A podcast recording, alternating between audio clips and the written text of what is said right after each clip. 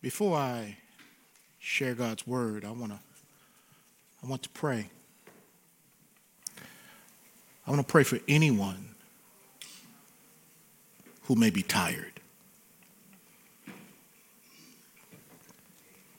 I want to pray for anyone who may feel like God did leave you. You've been wondering what he's up to, and you don't understand what's happening. So many Sundays before I stand behind the sacred desk, I feel tired. And I feel like that man who needed his son healed when he said, Lord, I believe, but help my unbelief. We don't need to try to act like we got it going on when we don't have it going on. Because if that was the case, Jesus would have never said, Come to me, all you who labor and are heavy laden, and I'll give you rest. Take my yoke upon you and learn of me, for I am meek and lowly in heart. And you will find rest. Rest for your soul. Anxiety is something we are to give to God. But because sometimes we don't trust God, we hold on to the things that make us anxious and thus it makes us weary. If everyone would stand to their feet right now, this is still a house of prayer for all nations, and it's a house of prayer for anyone going through something. This morning, um, Deacon Jesse Butler let me know that last night his mother in law transitioned and went home to be with Jesus. But he showed up this morning just to make sure everything was in place before he turns and goes back home and comforts his wife and encourages her. So we want to pray for Sister Nanette. Mama had been living with them for about 15 years, coming out of Baton Rouge, staying with her and her son in law. And they knew the end was close and near. But last night, God decided it was the time. And even though you know it still doesn't make it any easier sometimes. And they love the Lord, they know she loves the Lord. But here's the thing we have permission to grieve, we have permission to mourn, to cry. Our Savior went up to Lazarus' tomb knowing he was going to raise him from the dead, but he still wept because he loved him. And he hated what death did to this man that he loved. So you have permission to grieve. Our encouragement, as we encourage each other, is to grieve with hope that trouble don't last always. The same God who brought you this far didn't just bring you this far. He's going to bring you to the next place. So if you say, Pastor, I, feel a little weary, Pastor, I'm tired, Pastor, I need the Lord to really show up in my situation. We're brothers and sisters in here. We're not performing, we're family. Can you raise your hand so I can see it and know how to pray for you? Hallelujah. Hallelujah. Keep the hand. Yep, I see the hands. But more so, He sees your heart. Let's pray together. Oh God, you know every word in our heart before we speak them with our lips. You are a good, good Father. You're perfect in all your ways, but we don't understand all your ways. Your ways are higher than our ways, and your thoughts are higher than our thoughts. We've lost some things, we've lost some people. But we thank you we haven't lost our mind. We thank you, Lord, that you're a keeper when things are falling apart around us. We thank you that the Holy Spirit dwells inside of us and He stands up when, inside of us when we are falling down on our knees. We thank you that your strength is made perfect in weakness. So, God, we confess our weakness today. I thank you that you're just not a Savior who is concerned about saving our soul, but you're a Savior who is concerned about everything about us. You're willing, you want to save everything concerning us. And we know that you will. And Lord, we pray that you will continue to walk with those who are walking through the valley of suffering, of sadness, discouragement, depression. That you will walk with those who are walking through the valley of being lied to and lied on and forsaken by friends and family. Lord, walk with them. For those who are waiting on a word of wisdom and direction, Lord, give them strength to keep on waiting. Because you are growing them in the journey as they're waiting on the final destination. Lord, strengthen the parent who's struggling with a child today. Strengthen that spouse who's struggling with a spouse today.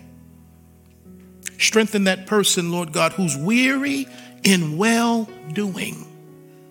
Deliver the person from evil who is so close to going off on somebody. I thank you that we're in the temple of the living God, in the house of God.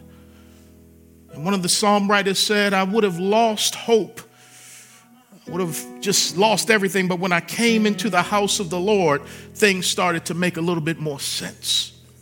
So, God, as we sang to you today, as we worship you today, as we did it by faith, some of us offered to you a sacrifice of praise. It was hard to lift a hand today.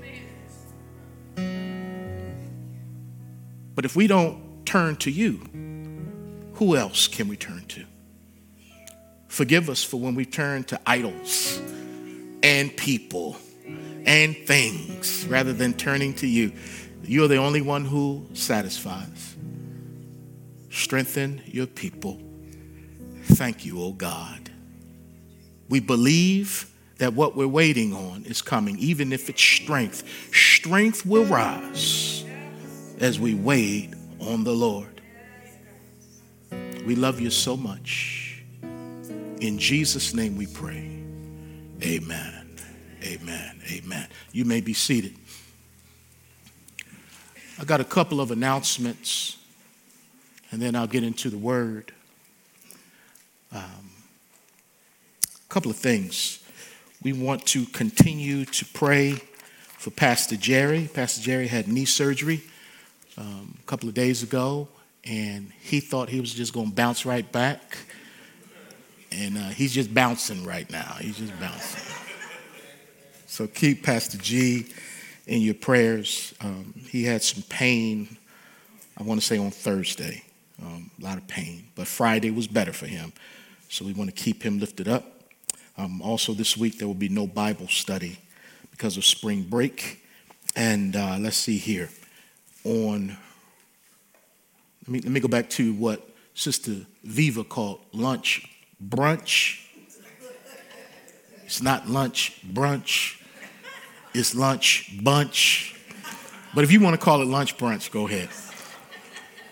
We don't have small groups right now as a church, so we're trying to create ways to create community. And Wednesday night is a time of community for us to get together. The ATI classes in the morning, it's another time for community. Um, and another way of gaining community is with the choir, the worship team. Um, they get here early in the morning and they have time of prayer, time of the word. Sometimes they eat food, and, and there's community amongst our Levites. And I think about people in our body, you, you just haven't found community yet. You come on Sundays, but uh, nobody knows your name and you don't know too many folks' names.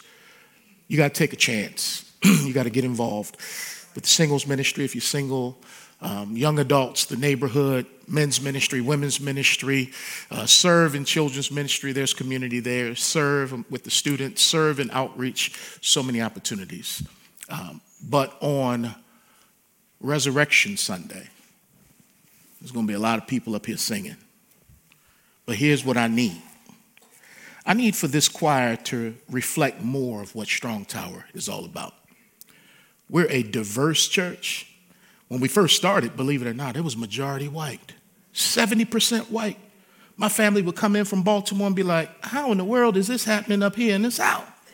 It was a miracle. God was up to something. Now we moved to Nashville, we're probably 70, 80% African American. Uh huh, yeah, God is at work. But man, I don't like looking at my worship team and there's just Miss Eileen holding it down. Come on, somebody. Come on, somebody, help me out. and I know a lot of people are not here this morning to hear this encouragement and admonition, but I hope they'll watch the tape. And uh, if you can sing, will you join the super choir that will be happening on that Sunday? Um, man, come on. You, you can do it. I, I know we got some wonderful world class singers up in here, but come on. If you can make a joyful noise in tune, we need you. Amen, Dr. Jewel?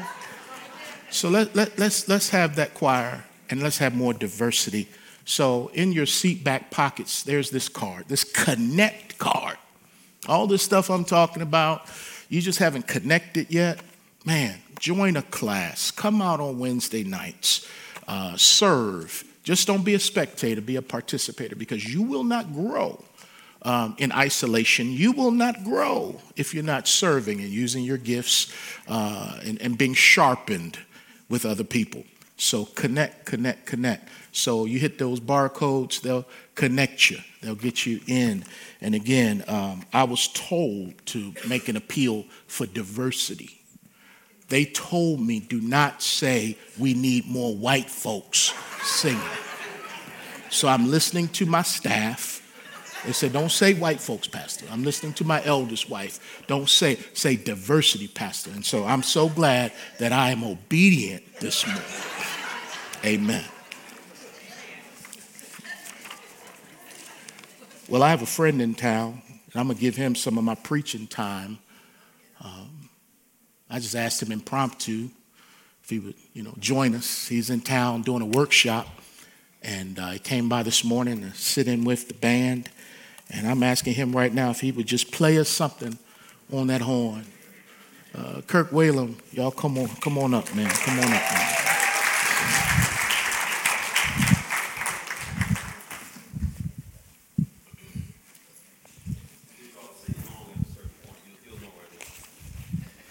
Hey.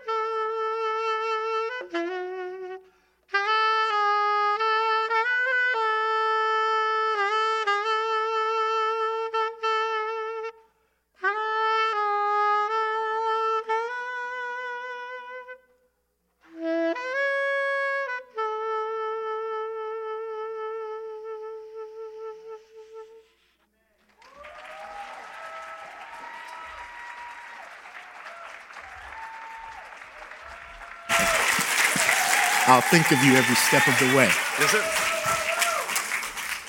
I remember when Kirk really broke that down for me when the song talks about, I'll think of you every step of the way.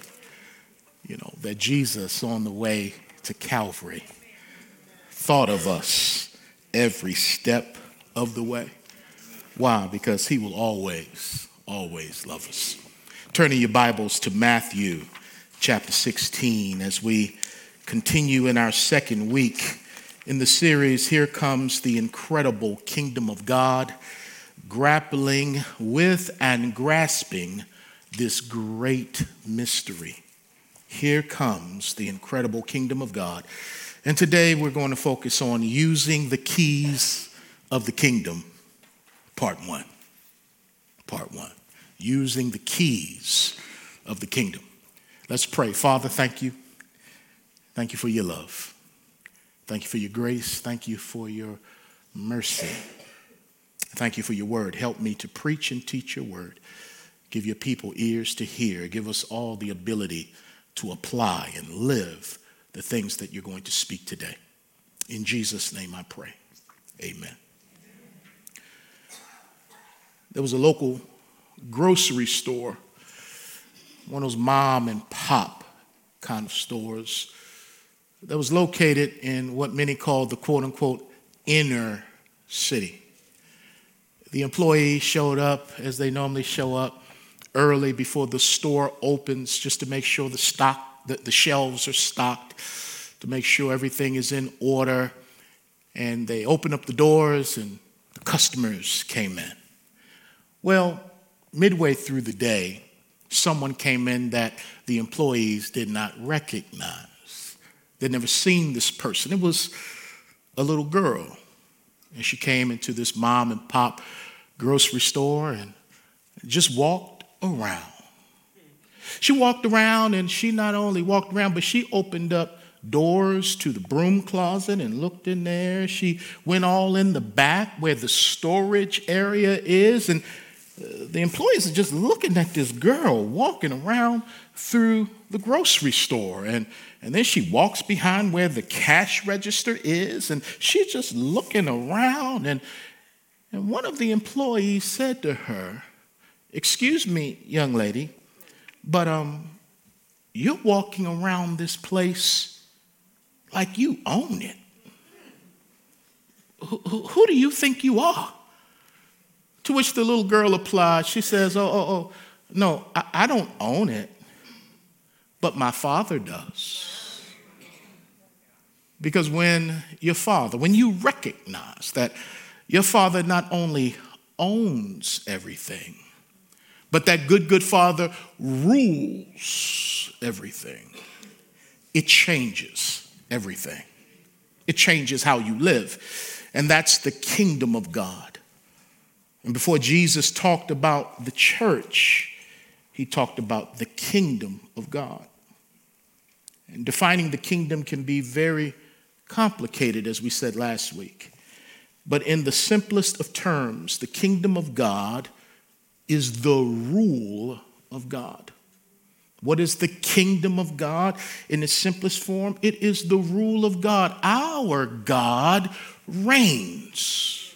And that's not something to make us arrogant, but that is something that ought to make us more responsible. Our God reigns, our God rules, our God is sovereign. He is the king of all kings. And our God rules over every realm, over every person, over every nation, over every angel, every demon, every problem, every circumstance. Our God reigns because if there is a place that He does not reign, then He is not God. If there's a situation over which He does not reign and rule, He is not sovereign. So when we're going through things and we don't know how things are going to come out, we know that God knows how things will come out because He knows the end from the beginning. And as it has been said today, when I don't understand his mind, let me trust his heart because he's a good king. He's a good, good father. He rules, he rules, he reigns. And the Bible says in Ephesians chapter 1, verse 22, the Bible says, And he, God, put all things under his feet, Jesus' feet, and gave him, Jesus, to be head over all things. Jesus is head over all things. But then watch this context to the church. That the church is the only entity and organization on the face of the earth that has direct access to the headship of Jesus Christ. Let me say that again. He, he's head over everything to the church. In other words, the church, his body.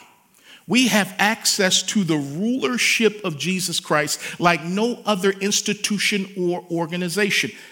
Yeah, he's head over education and over government and over medicine. Yes, he's head over everything, but he's head over everything to the church. So we have a unique place, and again, a place of responsibility in order to walk in and utilize this headship of Jesus Christ. You see, when Jesus finally talked about the church, because he talked more about the kingdom of God than he did the church, but when he finally talked about the church, he did so in the context of the kingdom of God. In other words, the church is not to be interpreted, yet alone understood, apart from the kingdom of God. But when I went to seminary, the emphasis was on church. Very little, if any, was taught about the kingdom of God. You know, if you go and buy some diamonds today, you, you want to get a ring for your sweetheart, and you're looking at the rings and they're going to bring them out to you. They're just not going to bring them out and let you look at them. They're going to put them against a backdrop called a black velvet cloth. Because when you look at the ring against the backdrop of the cloth, you, are able to see the diamond, see the ring a lot clearer based on the backdrop that is placed against. And when it comes to the church, the best way to understand the church, those of us who are trying to let our light shine for God, it shines best. The church is best understood against the backdrop of the kingdom of God. And that's what I'm trying to accomplish in these sermons this month. You see, the church is God's kingdom or heavenly representative on the earth. So when we talk about the church, we must talk about the kingdom of God. And the church is like an embassy. What's an embassy? We live here in the United States of America, but the United States of America has embassies all around the world. Embassies are really stations, places where the United States is represented on foreign soil. So, therefore, if there's a, United States citizen in a particular country, let's just say Ghana, and a person loses their passport in Ghana, well, they're going to try to make their way to the United States embassy that's in Ghana in order to get help there on foreign soil where they can be recognized as a United States citizen, even though they're in the country of Ghana. So the church is like an embassy. We represent the kingdom of God on foreign soil. That's why the Bible says our citizenship is in heaven. Yeah, I know I got a passport and I'm proud to be a United States American citizen, but man, I'm more thankful to be a member, a citizen of the kingdom of heaven. And as a result, I represent God's interests on foreign soil. That's why the Bible says that we're sojourners just passing through. This is not our home. We're leaving this place, a strange land, to go to home. Heaven is home, even though we haven't been there yet, but it's home because my name is written in the Lamb's book of life there's a seat reserved for me because I'm seated with Jesus in heavenly places. Haven't been there yet, but you might as well say I'm already there. So it's home, even though I haven't gotten there yet. This place is not my home. So I want to represent the king as best as I can until I get home. And the local church is like a foreign embassy. Well, in Matthew chapter 16, verse 13, we have the paramount passage that introduces the church to us. And again, watch how it's given to us in the context of the kingdom. The Gospel of Matthew is the book about the kingdom. You find things about the kingdom more so in the Gospel of Matthew than any other gospel. Matthew is writing to show that Jesus is, in fact, the King of kings, that Jesus' uh, lineage in the tribe of Judah can be traced back to David, Israel's greatest king. And so Matthew is writing with this mindset to prove that Jesus is the lion from the tribe of Judah, that he is the king of the Jews. And so we come to Matthew chapter 16, verse 13. It says, When Jesus came into the region of Caesarea Philippi, he asked his disciples, saying, Who do men say that I, the Son of Man, am? So they said, Some say John the Baptist, some Elijah, and others Jeremiah or one of the prophets. He said to them, But who do you say that I am?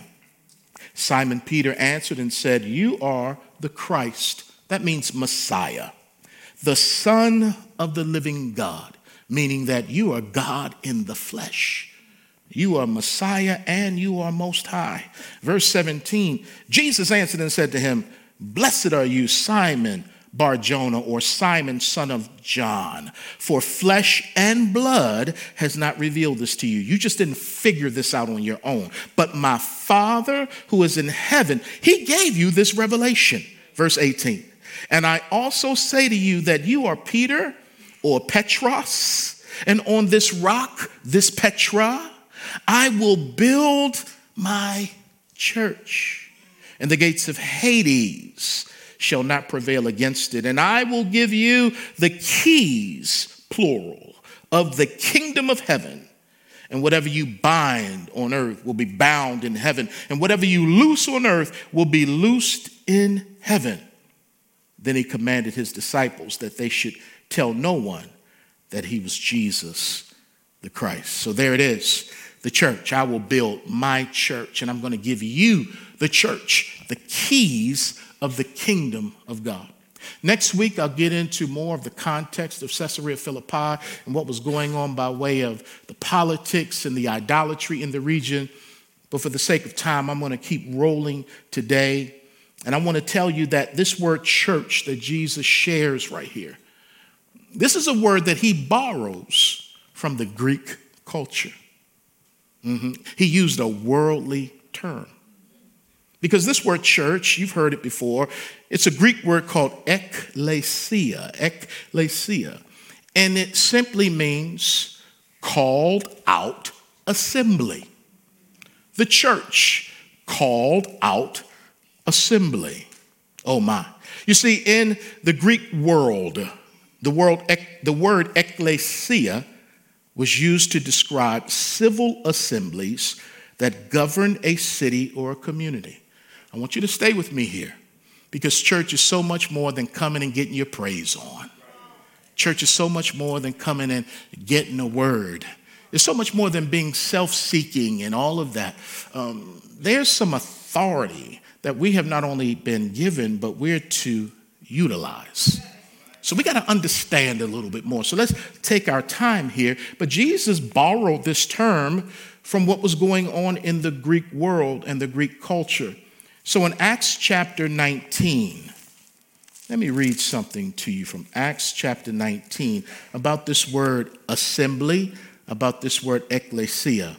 Acts 19, beginning at verse 32 the Bible says. Some therefore cried one thing and some another, for the assembly, that's the word ecclesia, was confused, and most of them did not know why they had come together. Then we read down in verse 39. Let's see here. But if you have any other inquiry to make, it shall be determined in the lawful assembly. And then in verse 41, and when he had said these things, he dismissed the assembly. You see, there was a riot going on in Ephesus. Paul came and preached about Jesus, and he put the idol makers in town out of business. And so the, the, the town was in an uproar because when you start messing with people's money, that's when you find out how people really feel about you. And so there was an uproar, and the assembly got together. Um, a group of people who govern a group of people who lead uh, uh, legislative concerns in the community, and they were able to stop the riot and quell the crowd. So, ecclesia called out assembly, an assembly that has legislative and governing power. But not only that, in Hebrew culture, the assembly, because the Greek, uh, let, us say it this way the Old Testament in Greek would use this same word.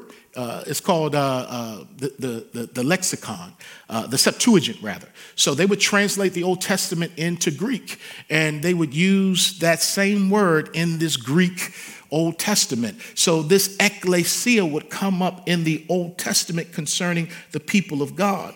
And with the people of God in Hebrew culture, the assembly was the place where binding legal decisions were made that affected God's people. Pastor, what you talking about? In Joshua chapter 18, when Israel was going into the promised land, Moses had died and Joshua was leading them. And so they're conquering all these places and spaces. They're getting the land in the land of promise. And so there were some tribes that didn't get their allotment. And so they had to call an assembly. Uh, Joshua chapter 18, verse 1. Now the whole congregation of the children of Israel assembled together at Shiloh and set up the tabernacle of meeting there, and the land was subdued before them.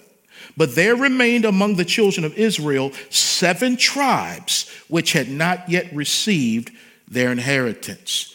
Then, if we go over to verse 10, and there's so much in this passage, it says, Then Joshua cast lots for them in Shiloh before the Lord, and there Joshua divided the land to the children of Israel according to their divisions. All of this happened because the people assembled together in an assembly in order to make governmental, legislative decisions on behalf of the people of God. But it goes a little bit deeper for the children of Israel because the assembly was not only a place to deal with uh, legal matters that were binding. Put that word binding away, okay? Legal matters that were binding. But it was also a place where they assembled to worship God. Uh, Psalm 35, verse 18. Psalm chapter 35, verse 18. I hope you don't mind me turning some pages this morning. This is Strong Tower, What You Think Church. No, this is Strong Tower Bible Church. Psalm 35, 18 says, I will give you thanks in the great assembly. I will praise you among many people. Over and over again in the Old Testament, you see them talking about the assembly and praising God in the assembly. That's the ecclesia. So when we talk about the church, it is a group of people who have been called out in order to be brought in. Called out of what? Out of darkness and into the marvelous light. Called out of Adam and into Jesus. So to be a part of the church, one must be born again. Uh, you know, there'll be a couple of ain'ts that try to mix in with the saints. There'll always be a couple of goats that try to get in with the sheep. But, but God knows who belongs to him. We can fool and fake each other, but he knows who is a part of his church, his universal body. Let me stop and pause right here. His body is made of many different parts, and let's just say denominations down through the years. But sometimes the denominations think that they are the only ones who are a part of the body of Christ. Denominations develop because of distinctives that people have. You know, we baptize this way, we believe this, we believe that. So denominations get formed. But here's the thing about denominations. You, you ever had money and, and you go to a, a, a, bank and, or to a store and, and they have a cash register. I know we're using plastic a lot and we use the debit card. But back in the day, we did use cash and we did use change and coins. And, and they would put all of that uh, uh currency in a register now, now, and in there, there were different denominations of money. There, there, were ones and fives and tens and twenties and hundreds. There were pennies, nickels, dimes, quarters. The key to get into the register was that you were a part of the accepted currency, regardless of the denomination. And when we think about God's register or God's body, the kingdom of God, the church universal, there are different denominations, but are you proper currency relating to the King of Kings. Because, you know, in America, if you try to slip somebody a fake uh, uh, bill, like, no, that don't make it into uh, uh, uh the register. Or, or if you try to pay with some Bahamian money. And they're like, no, this ain't Bahamas over here. You got to take that to Bahamas. And, and, and, and they, it won't get into the register. And so we've got people who are of different denominations. You do know Catholics are Christians too, don't you? I know all of them ain't Christian, and neither are all Baptists. But there are people in so many different denominations who love Jesus, who are in that great big register in the sky. It's just a different denomination. I, I, I put all that in for free, so, so let me keep on going.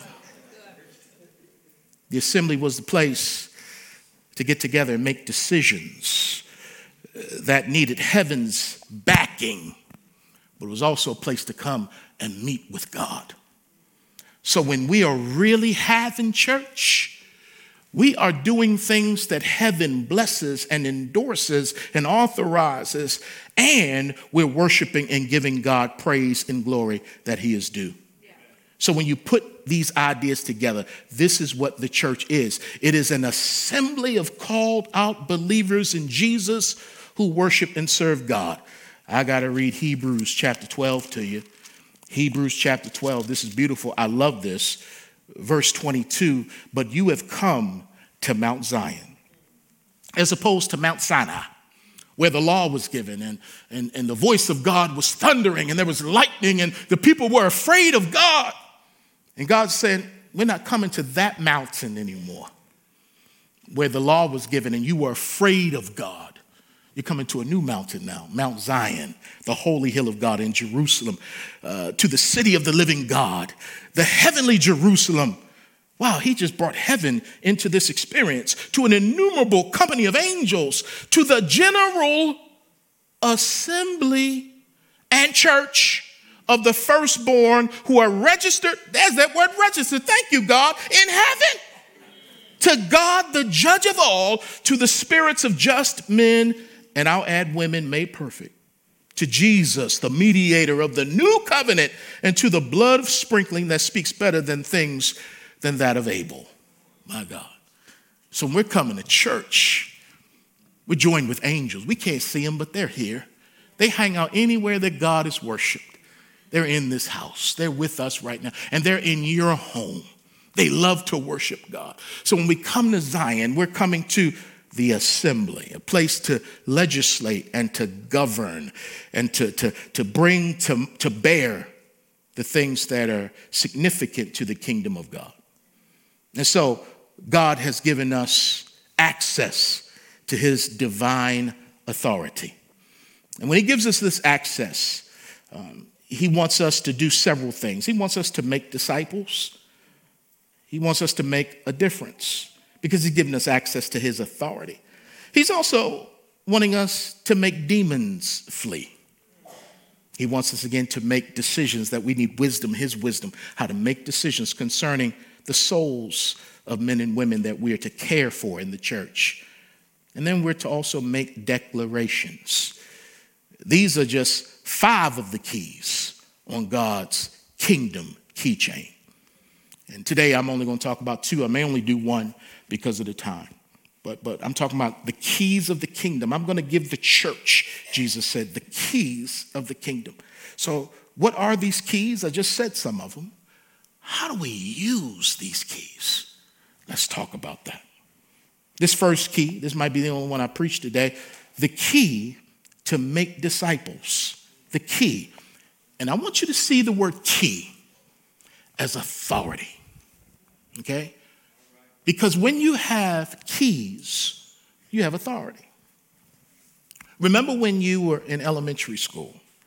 Um, they talk about latchkey kids. You, you were given a key when you went to school. And sometimes you hung that key around your neck because that was your authority to get into your house when you got home from school. If you didn't have that key, you didn't have authority, which means you didn't have access. And you got your behind whooped if you lost that key.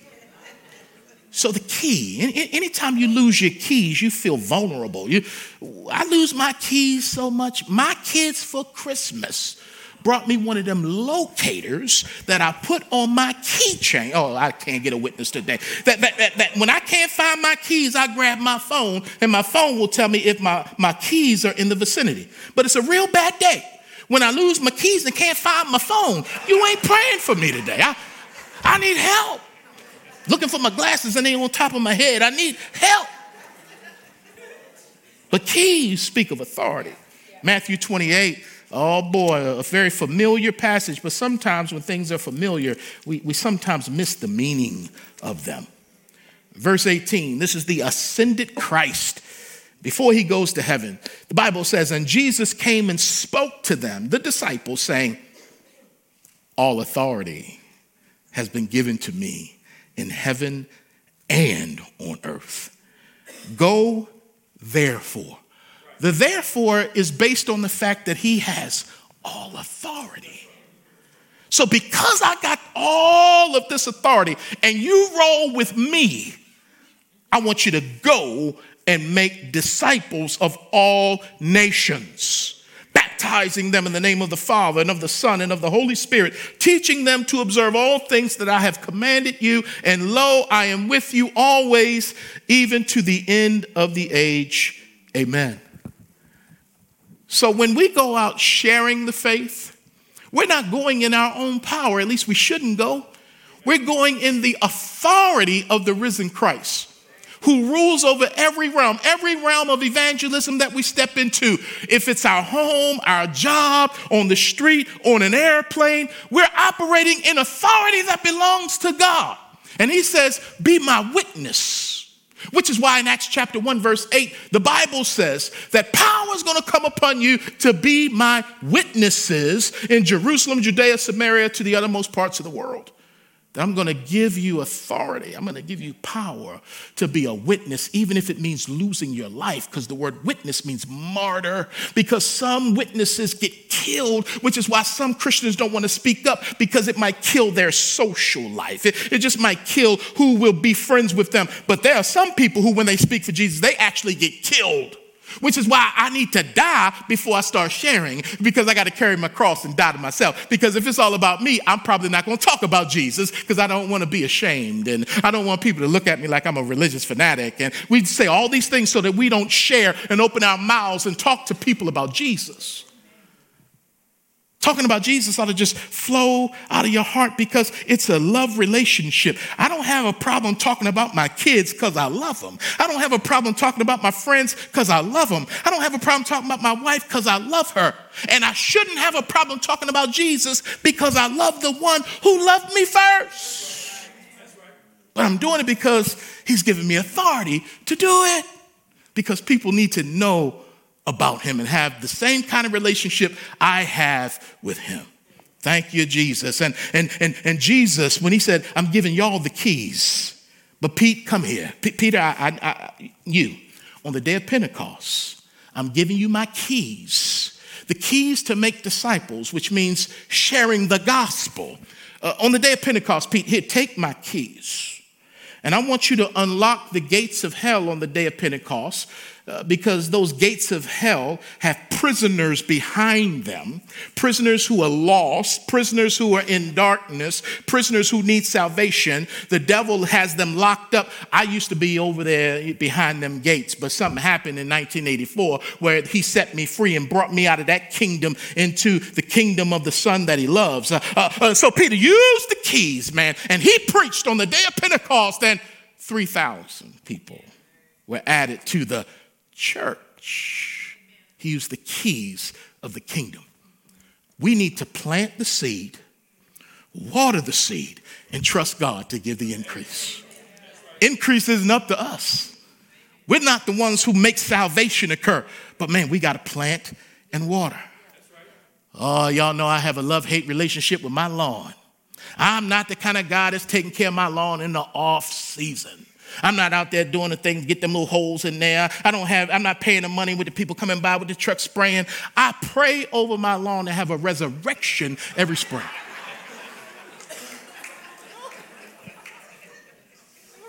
I looked at the weather report, saw the rain was coming.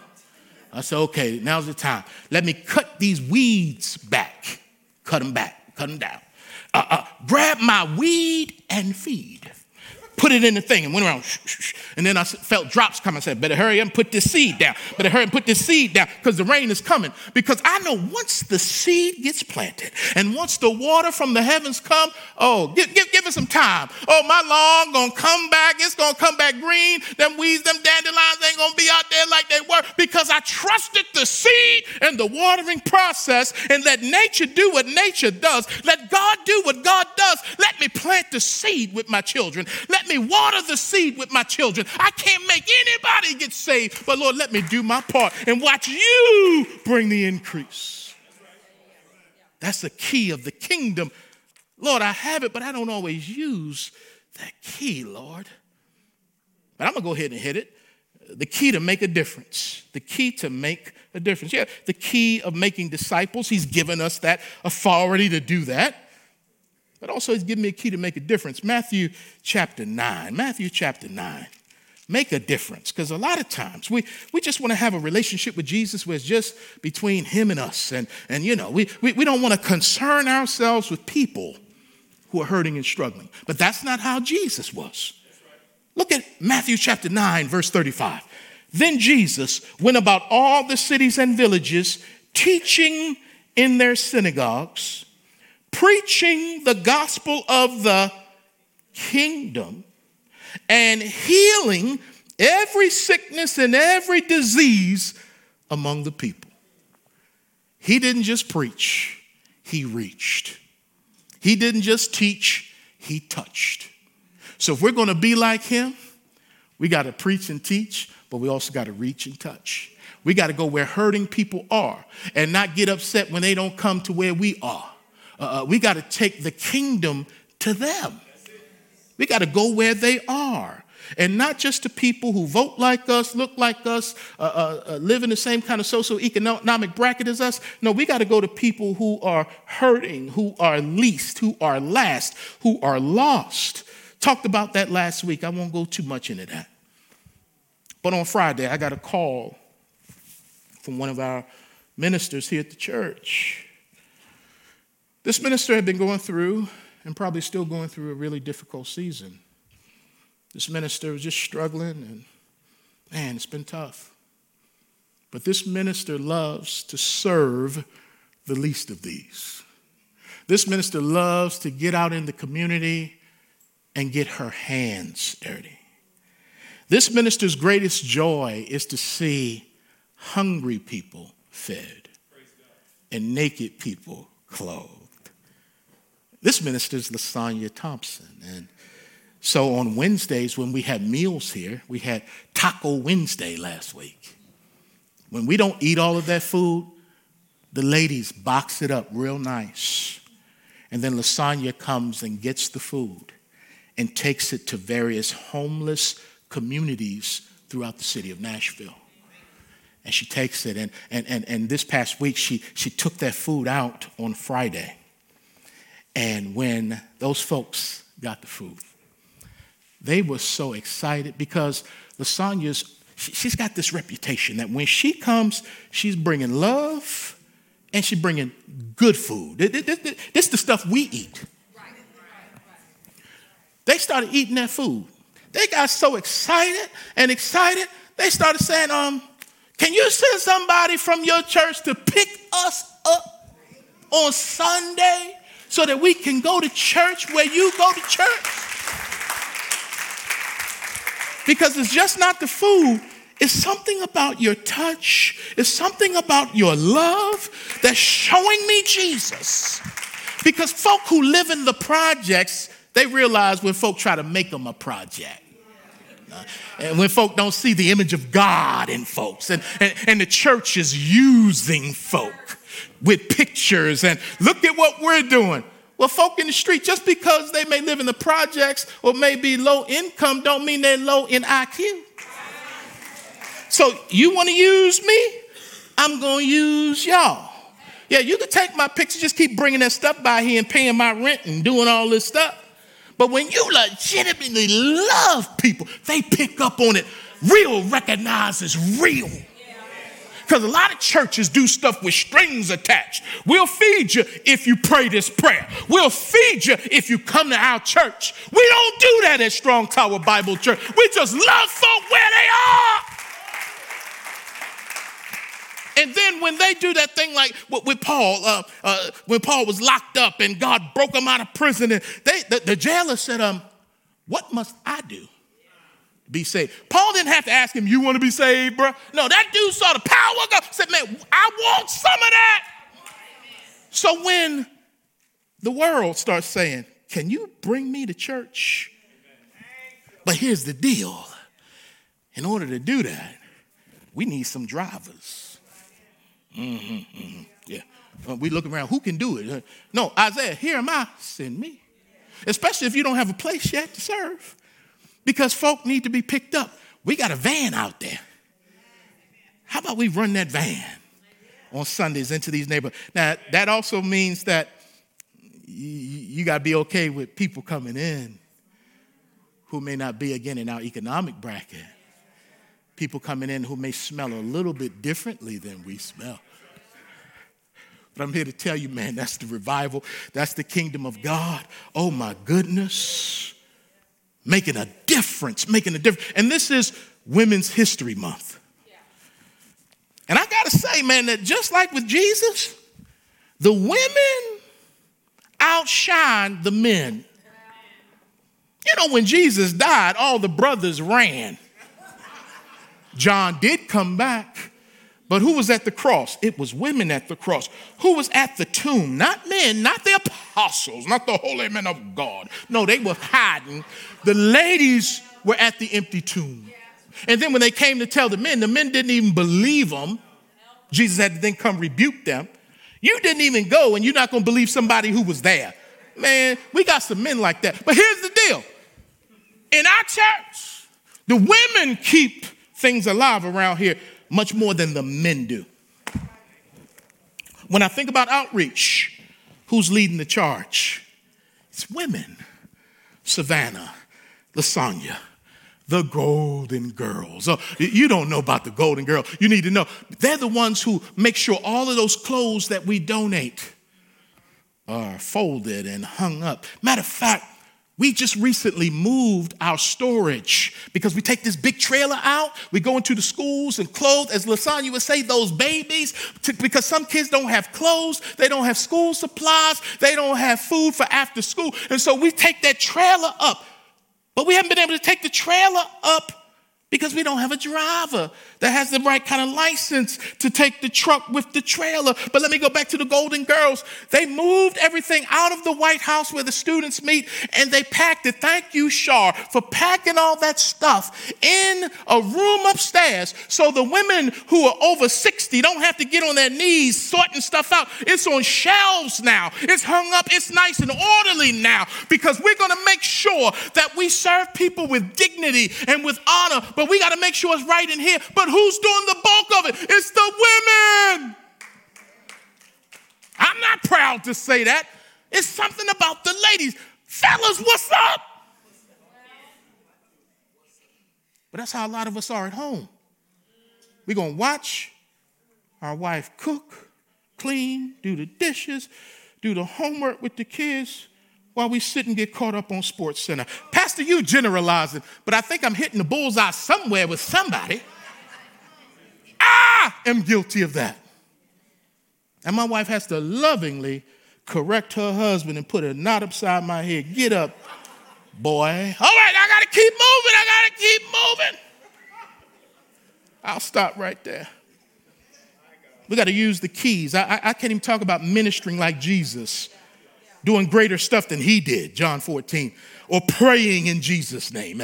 My God, he says, I'll give you whatever you ask for when you pray in my name. That's authority to make a difference.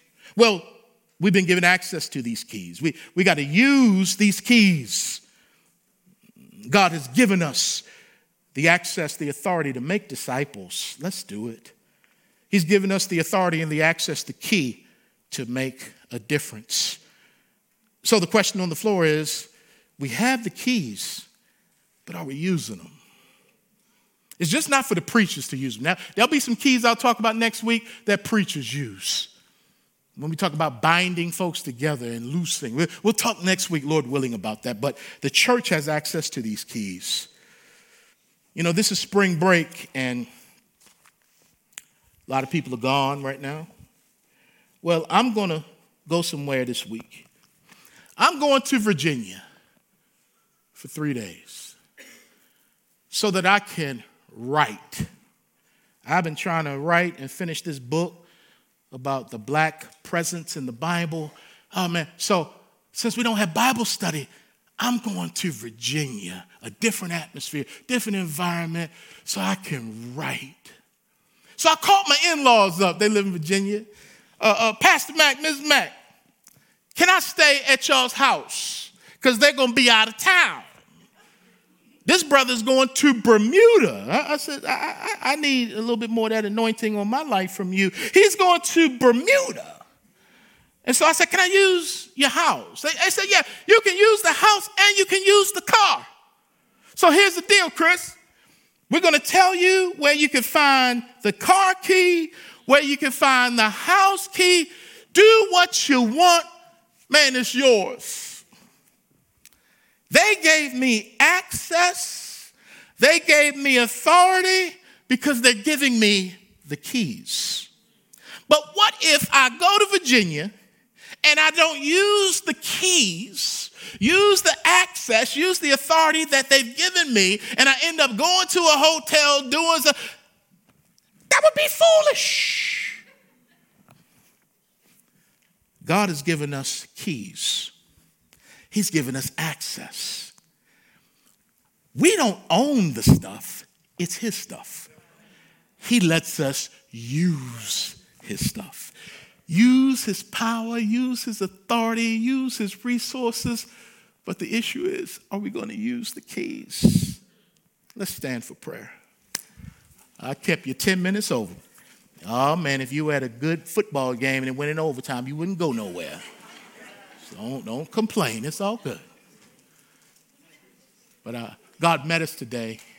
He always meets us. He's so faithful. Oh, boy. Let's pray together. God, we want to use the keys, and we have an opportunity right now to go down the hall to make a difference, to pack boxes and to deliver boxes. This is a great time to reach and touch people with the authority that you've given us to love people. God, we thank you the strong tower has caught the vision, and it really came from a woman who has a heart for the community. And because of Lasagna's calling and her gifting, her passion, Lord, I believe your hand is on our church in a special way because when we serve the poor, we're lending to you, and you know how to pay back. Lord, when I see how you bless this church, I know a lot of it is connected to the fact that you trust us with your resources to go and love your people who are not yet in the kingdom. You told parables about the kingdom of God, and, and when the people who were invited didn't want to come to the banquet, you said, go out to the highways and byways and reach those folks and compel them to come in because there's much food at my table. Thank you, God. Keep growing us, use us. We bless you. We thank you for this time together. We love you so much. In Jesus' name we pray. Amen. If you have some moments, please go on down the hall. And again, let's make a difference. Pack boxes deliver boxes, and follow instructions from our lady leaders. Have a great day. Lord willing, we'll see you next week, and I'll be in Virginia writing. Pray for your pastor. Holla.